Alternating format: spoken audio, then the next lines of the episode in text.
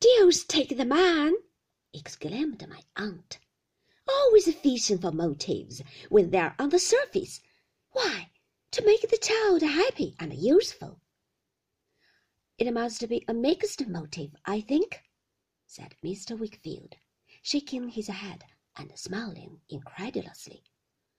A mixed fiddlestick, returned my aunt. You claim to have one plain motive in all you do yourself. You don't suppose, I hope, that you are the only plain dealer in the world? Ay, but I have only one motive in life, Miss Trotwood, he rejoined, smiling. Other people have dozens, scores, hundreds. I have only one. There's the difference. However, that's beside the question. The best school, whatever the motive, you want the best. My aunt nodded assent. At the best we have, said Mr. Wickfield, considering. Your nephew couldn't board just now.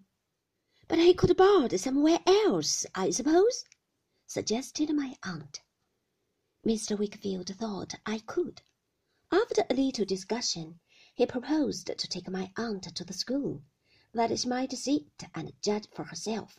Also, to take her with the same object to two or three houses where he thought I could be boarded.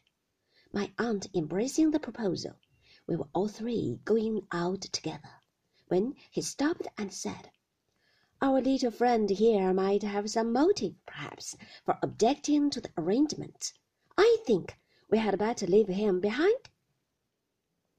My aunt seemed disposed to contest the point, but to facilitate matters, I said I would gladly remain behind if they pleased, and returned into Mr. Wickfield's office, where I sat down again in the chair I had first occupied to await their return.